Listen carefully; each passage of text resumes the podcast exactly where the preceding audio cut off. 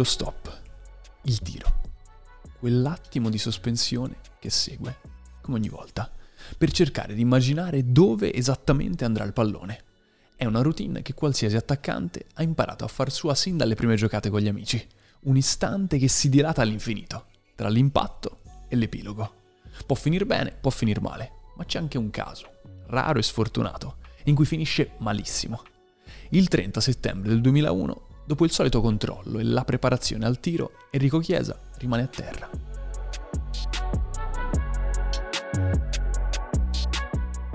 È l'ancora di salvezza di una Fiorentina che si accinge a una stagione di sangue e sudore, con all'orizzonte lo spettro del fallimento, e che in quel momento scopre quanto è brutto scendere a patti con le lacrime. Il tendine rotulio del ginocchio sinistro è saltato completamente e di conseguenza anche le speranze viola e di Roberto Mancini, il tecnico di quella Fiorentina, che sì, si era battuto per tenere almeno lui, Enrico Chiesa, dopo un'estate in cui erano già partiti pezzi giganteschi come Toldo e Rui Costa. Per molti di voi il nome di Enrico Chiesa è soltanto quello del papà di Federico, che quel giorno del 2001 doveva ancora compiere 4 anni. In realtà, nel suo periodo d'oro, è stato molto, ma molto di più. Un attaccante che aveva saputo adattarsi al calcio che stava cambiando, trasformandosi da esterno in punto di riferimento offensivo, fino a diventare un tassello irrinunciabile nel miglior Parma di tutti i tempi. Seppe reinventarsi anche dopo quel terribile infortunio, costruendosi un finale di carriera più che degno, sempre nel segno di un talento troppo spesso sottovalutato e di una forza di volontà che gli ha permesso di essere capitano e gregario, finalizzatore e portatore d'acqua. Tanti giocatori in un corpo solo.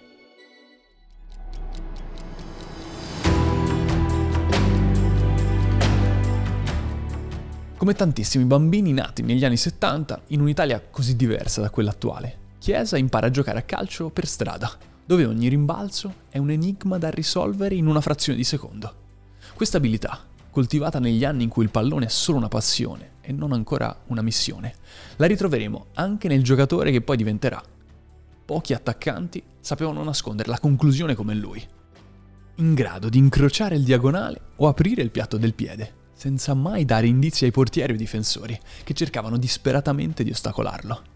Alla Samp arriva a 15 anni dal Ponte Decimo e per le prime stagioni si diletta a fare il regista, perché il piede è buono, è buonissimo, ma l'attitudine al sacrificio sembra ancora molto lontana dal pieno sviluppo. Il passaggio in una squadra che in quel periodo è a tutti gli effetti una grande del calcio italiano. Non vuol dire potersi permettere il lusso di fare a meno della gavetta.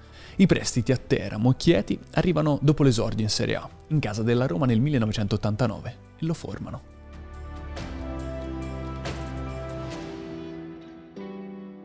La prima grande occasione doriana gli capita nella stagione 92-93. La Samp si deve ricostruire mentalmente dopo la bruciante sconfitta di Wembley ed Ericsson chiede a Paolo Mantovani di tenerlo quel ragazzo. Non è ancora 22enne ma in lui vede tantissimo. In una squadra che ruota attorno al Mancini più prolifico della carriera, Enrico Chiesa cerca di rubare i segreti del mestiere, pur partendo da molto lontano. È ancora un esterno che deve mettersi al servizio dei compagni, soprattutto da sinistra, visto che alla fascia destra spetta un totem come Attilio Lombardo. È l'anno del primo gol in Serie A, che ci fa intuire l'identikit del killer d'area di rigore, che poi Enrico Chiesa diventerà. Stop e tiro, in un battito di ciglia. Nonostante una stagione più che positiva, lo staff e la dirigenza della Sampdoria ritengono che sia il caso di riservargli un altro periodo di apprendistato, altrove, lontano da Genova.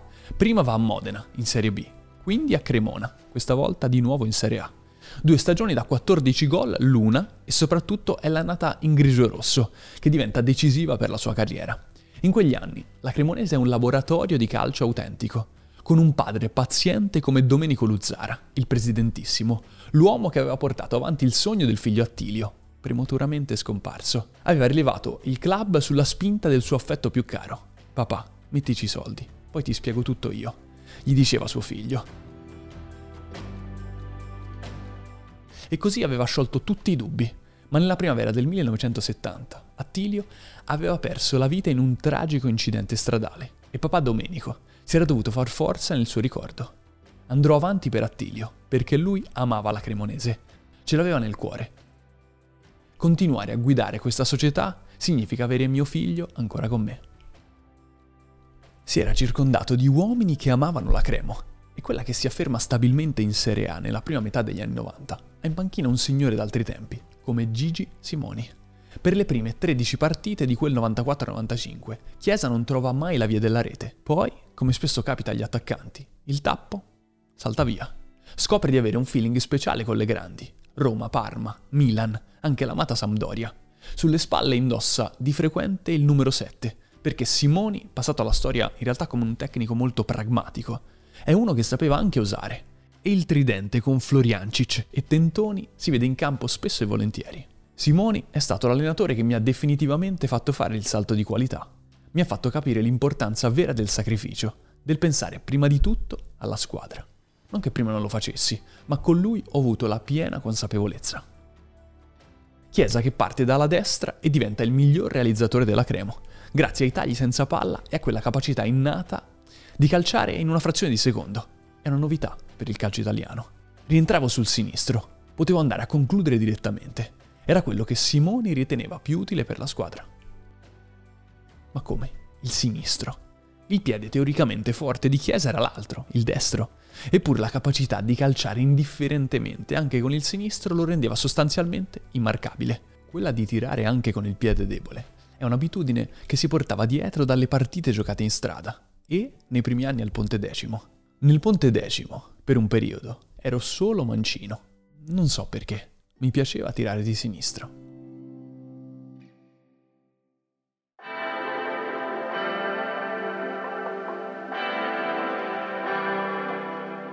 Arrivato a 25 anni e con un campionato del genere alle spalle, Chiesa è troppo grande per poter essere sballottato ancora in giro per l'Italia. Può finalmente diventare una stella anche a Genova, anche a casa sua. A dir la verità non è l'unico a essere cambiato, perché anche la Samp è molto diversa da quella che ha lasciato. Non c'è più Paolo Mantovani alla guida, ma il figlio Enrico. Non ci sono più praticamente tutti i campioni dello storico ciclo doriano. L'unica bandiera che sventola ancora fiera, pur con qualche eccesso caratteriale, è quella di Roberto Mancini, che vive forse l'annata più tormentata del suo lungo periodo blu cerchiato. Chiesa è pronto a prendersi la Samp proprio quando il Mancio è fermo per squalifica, dopo uno scatto d'ira abbastanza clamoroso nei confronti dell'arbitro Nicchi contro l'Inter. I primi gol arrivano tutti insieme, a Bari, una tripletta che è un condensato di Chiesa in quanto a purezza, una goccia che racchiude quello che sa fare meglio su un terreno di gioco. Prima un sinistro mortifero da fuori, poi due gol, da rapinatore d'aria. ma per diventare definitivamente protagonista serve una recita di primo piano contro i campioni d'Italia e futuri campioni d'Europa. Il 10 dicembre 1995 Enrico Chiesa si abbatte sulla Juventus come un tifone. Il primo gol è irreale. Riceve palla in profondità sulla destra. Al suo fianco corre spedito Ciro Ferrara. Non ci sono compagni nei paraggi, è lontano dalla porta, ancora molto defilato.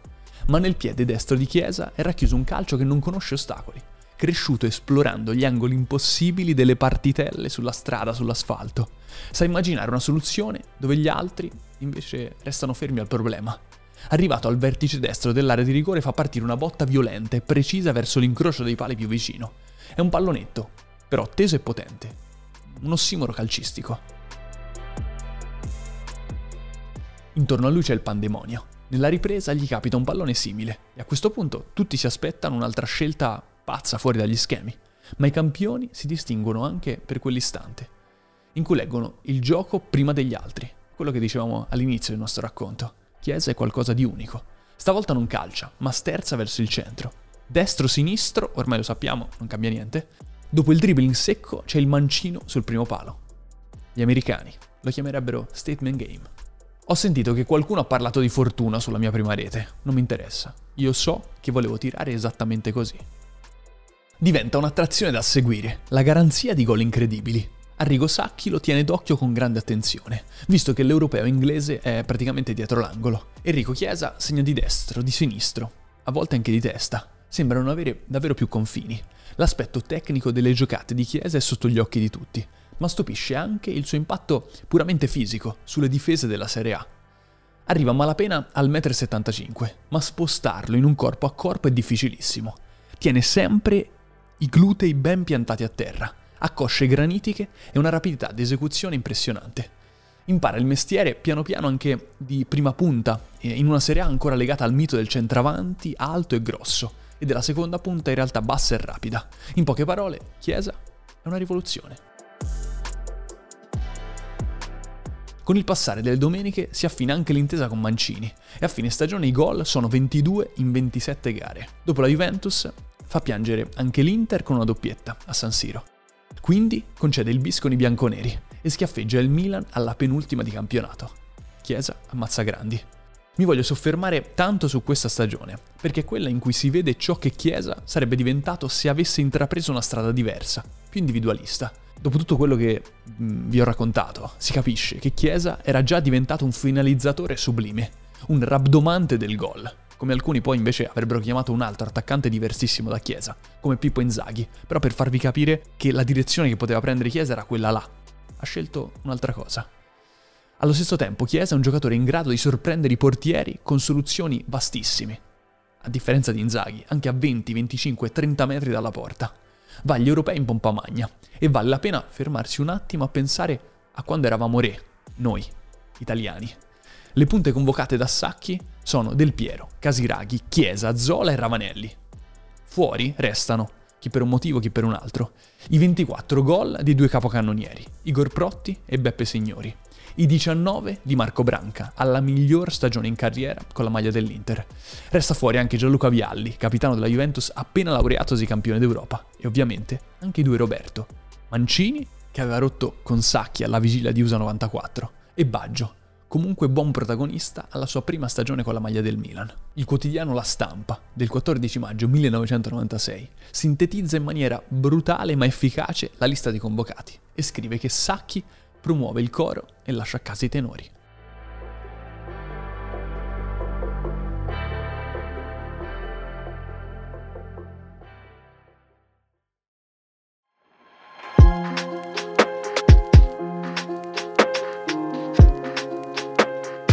Per Chiesa l'Europeo del 96 è un'esperienza estremamente utile. Ci è arrivato, avendo già di fatto chiuso il suo legame con la Sampdoria. Perché se nell'estate del 95 era troppo grande per essere mandato ancora in prestito, ora è semplicemente troppo forte per rimanere in una squadra che non ha più ambizioni di scudetto di tricolore. E quando bussa al Parma, Mantovani Junior incassa volentieri l'assegno. parte indietro nelle gerarchie, perché a Sacchi piace la rodatissima coppia Casiraghi-Zola, che al debutto fa faville contro la Russia.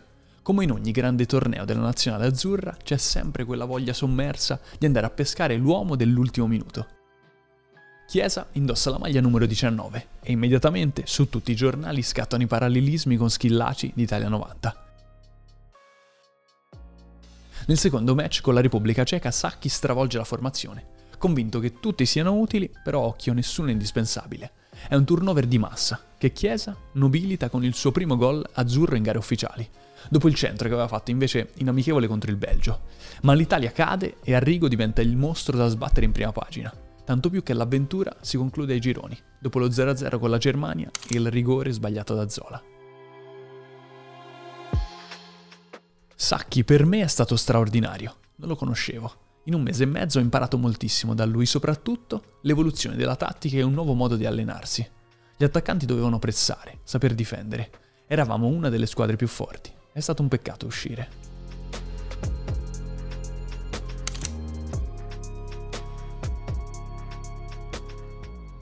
Arrivare al Parma nel 1996 vuol dire essere un tassello di un progetto più ampio.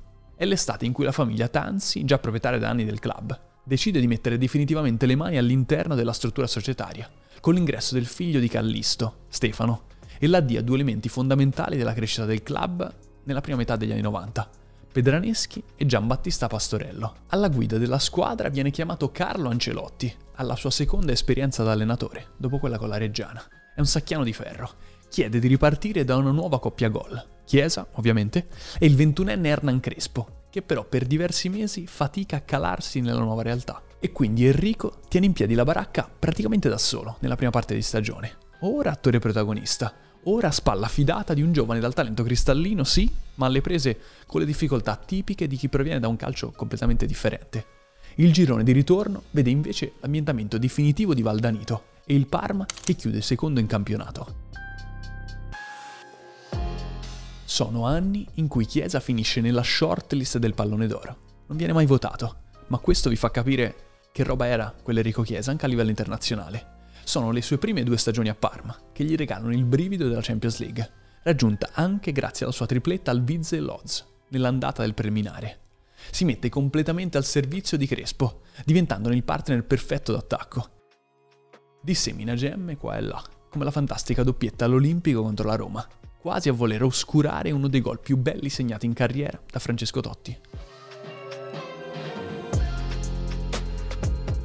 La svolta, totale, arriva al terzo anno, con l'approdo in panchina di Alberto Malesani. Per la prima volta, dopo cinque stagioni, occhio, Enrico Chiesa non conclude il campionato in doppia cifra di gol segnati. Ma veramente non importa, perché quel Parma è una selezione di stelle che manca l'obiettivo tricolore, ma c'entra quello prestigiosissimo della vittoria in Coppa UEFA. Buffon in porta, Cannavare e Turam perni della difesa, Fuser, Bogossian e Dino Baggio a centrocampo, Veron uomo praticamente ovunque. Chiesa è il capocannoniere della competizione e marchia a fuoco le partite più importanti, come sempre. Doppietta nei quarti di ritorno con il Bordeaux, dopo la sconfitta dell'andata e soprattutto doppietta in un Vicente Calderon bollente. È il 6 aprile del 1999. L'Atletico Madrid ha grandi ambizioni. Chiesa le azzera dopo neanche un quarto d'ora. Veron guida il contropiede centralmente e ha due soluzioni da esplorare. Beato lui. Crespo a sinistra, che dopo un piccolo movimento a mezzaluna si è rimesso in gioco, e Chiesa a destra. Sceglie Chiesa. Uno degli aspetti meno raccontati della sua straordinaria abilità tecnica è il modo in cui si metteva in condizione di tirare, la preparazione al tiro. Il pallone gli rimaneva sempre incollato al piede e così diventava padrone dell'azione, imponendo il proprio pensiero senza mai doverlo rincorrere. All'imbocco dell'aria, quasi dal vertice destro, inizia a caricare la conclusione è un maestro nel mascherare le sue intenzioni, nel nascondere la verità a chi gli sta davanti. Col movimento del braccio fa immaginare una di quelle conclusioni sue, asciutte e potenti. Ma Molina è leggermente fuori dai pali e Chiesa lo sa. Sa anche che è uno di quei portieri abituati a compensare con qualche scommessa posizionale una statura tutto sommato normale. Con un colpo da giocatore di golf va a scavare la palla ha bisogno anche di spazio per farla scendere e quindi sceglie di mandarla sul palo più lontano. È uno dei gol più belli della sua carriera senza alcun dubbio più importante.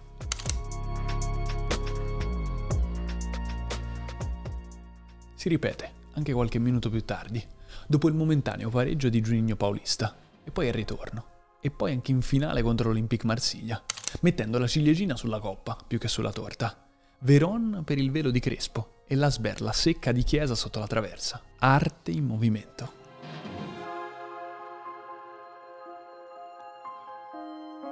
Eravamo una squadra fortissima, tutti giocatori straordinari e di grandissima personalità. Ci siamo divertiti. Purtroppo con questo gruppo al completo ho giocato solo il terzo anno.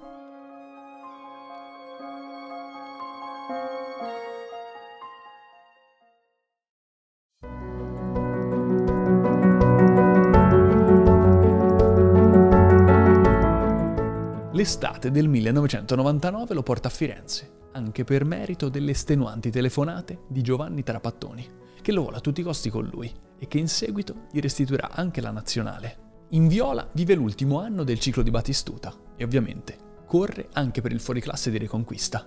L'anno precedente le speranze tricolore della Fiorentina si erano infrante nel momento dell'infortunio di Batigol contro il Milan e soprattutto forse della seguente partenza di Edmundo per il Carnevale, Chiesa non è certo un tipo alla Edmundo, quadrato in campo, quadrato fuori. Anche per questo aveva ricevuto l'investitura di erede di Gigi Riva, direttamente dall'ex icona del Cagliari. Ogni volta che ci incontravamo in nazionale mi diceva che ci somigliavamo, che siamo due persone introverse, un po' chiuse, che guardano alle cose pratiche. Il primo anno è in chiaroscuro, poi la Fiorentina cambia pelle. Battistuta va alla Roma, Trapattoni in nazionale, arriva Fatite Rim, e per le prime otto giornate di campionato Chiesa parte sempre dalla panchina. Poi, all'improvviso, come era già successo nell'anno dell'esplosione definitiva a Genova, inizia a segnare e non smette più. Il tappo, ancora una volta, è partito.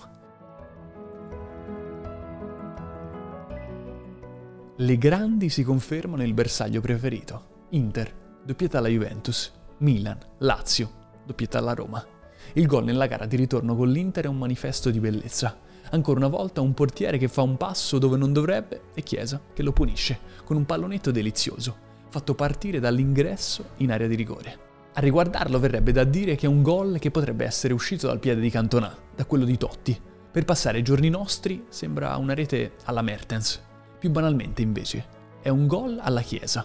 Il calcolo di tutte le possibili soluzioni elaborato in un amen e risolto con la decisione migliore senza per questo rinunciare però all'eleganza. Poco dopo la metà della stagione il matrimonio tra Terim e la Fiorentina si interrompe in maniera anche piuttosto brusca e sulla panchina viola arriva, indovinate, Roberto Mancini, alla prima esperienza da allenatore. Ancora non ha il patentino, ma subito la Fiorentina lo vuole. Per Chiesa vuol dire ritrovare un vecchio amico. Segna 11 volte nelle 13 partite che rimangono. Ma nonostante la Coppa Italia appena vinta, in casa viola tira davvero una brutta aria c'è chi Gori, il presidente, è costretto a smantellare. Mancini chiede una sola cosa, che rimanga almeno lui, almeno Enrico.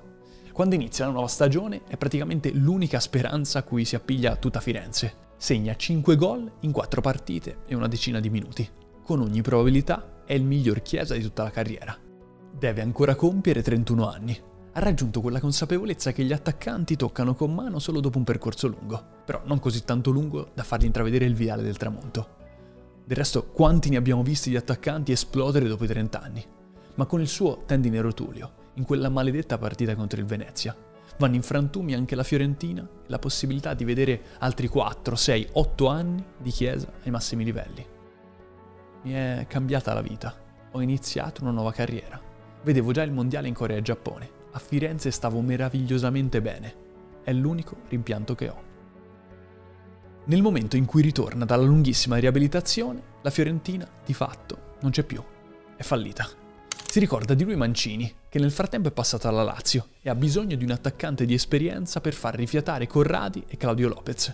Chiesa accetta, prova a ritornare quello che era prima dell'infortunio. È complicato inserirsi in una macchina che nella prima parte della stagione sembra praticamente perfetta. Si ritaglia anche qualche momento di gloria, una doppietta al Perugia, un assist in un derby, una punizione maliziosa e vincente in un tempio del calcio europeo, come il Maracanã di Belgrado. Ma è una storia che non funziona, non scatta la scintilla. È sicuramente una parentesi della sua carriera. Chiesa inizia a volere la tranquillità e una maglia da titolare, quello che il suo amico Mancini di fatto ora non può concedergli. Nell'estate del 2003 riceve la chiamata del Siena e dice sì, per sentirsi di nuovo protagonista. La Toscana diventa la sua seconda casa. È la stella di una squadra appena salita in Serie A, sotto la presidenza di Paolo De Luca e la guida tecnica di Giuseppe Papadopolo. La società mette insieme una coppia gol che profuma di anni 90. Un gigante, come Tore Andre Flo, e Chiesa, che per la prima volta in carriera sceglie la numero 10 a girargli intorno. Non ha più quegli strappi che poteva permettersi prima dell'infortunio. A dir la verità gli mancano anche gli attacchi della profondità che avevano lacerato le difese di tutta Italia. Ma il destro e il sinistro, quelli sono assolutamente ancora gli stessi. Va per tre anni consecutivi in doppia cifra. Il Siena diventa una realtà del calcio italiano. La parte conclusiva della carriera di Chiesa è un inno alla gioia, alla voglia di giocare per il puro piacere di farlo. Le ultime due stagioni in maglia Robur sono meno felici, l'età avanza, gli acciacchi aumentano. Di spazio in campo, in Serie A, ce n'è sempre meno. Siena è stata un'esperienza indimenticabile. Abbiamo iniziato questo ciclo con la squadra che arrivava dalla B, vivendo anni fantastici. È un ambiente ideale per lavorare. So che la gente mi ricorda con grande affetto e io sono sinceramente grato a Siena e a tutta la sua gente. Ma è l'amore per il calcio a muoverlo e a 38 anni decide di scendere in seconda divisione, la vecchia Serie C2, al Figline, sempre in Toscana. Incrocia la strada di un allenatore giovane e ambizioso, Leonardo Semplici, al primo colpo la squadra sale subito in C1 e per Chiesa, anche se lo ammetto, si tratta di una considerazione paradossale per un giocatore di quel livello. È il primo campionato vinto in carriera. Il rapporto con il tecnico è ovviamente quasi da pari a pari, vista l'esperienza maturata da Chiesa, ma sempre nel rispetto dei ruoli. Sul campo ha sempre avuto idee innovative. Ricordo che ascoltava spesso i miei consigli. La sua dote migliore è sempre stata l'umiltà. Era meticoloso, prima delle partite ci faceva ripassare i piazzati e i movimenti tattici. L'ultimo anno della sua carriera lo vive agli ordini di una vecchia conoscenza dei campi della Serie A, Moreno Torricelli, sfidato quando difendeva la maglia della Juventus e abbracciato da compagno di squadra negli anni in viola. Quel figline è una spremuta di Fiorentina. Il vice di Torricelli è Spadino Robbiati, Il preparatore dei portieri è Gianmatteo Mareggini. Chiesa lascia, dopo un anno vissuto con la squadra a ridosso della zona playoff, in prima divisione.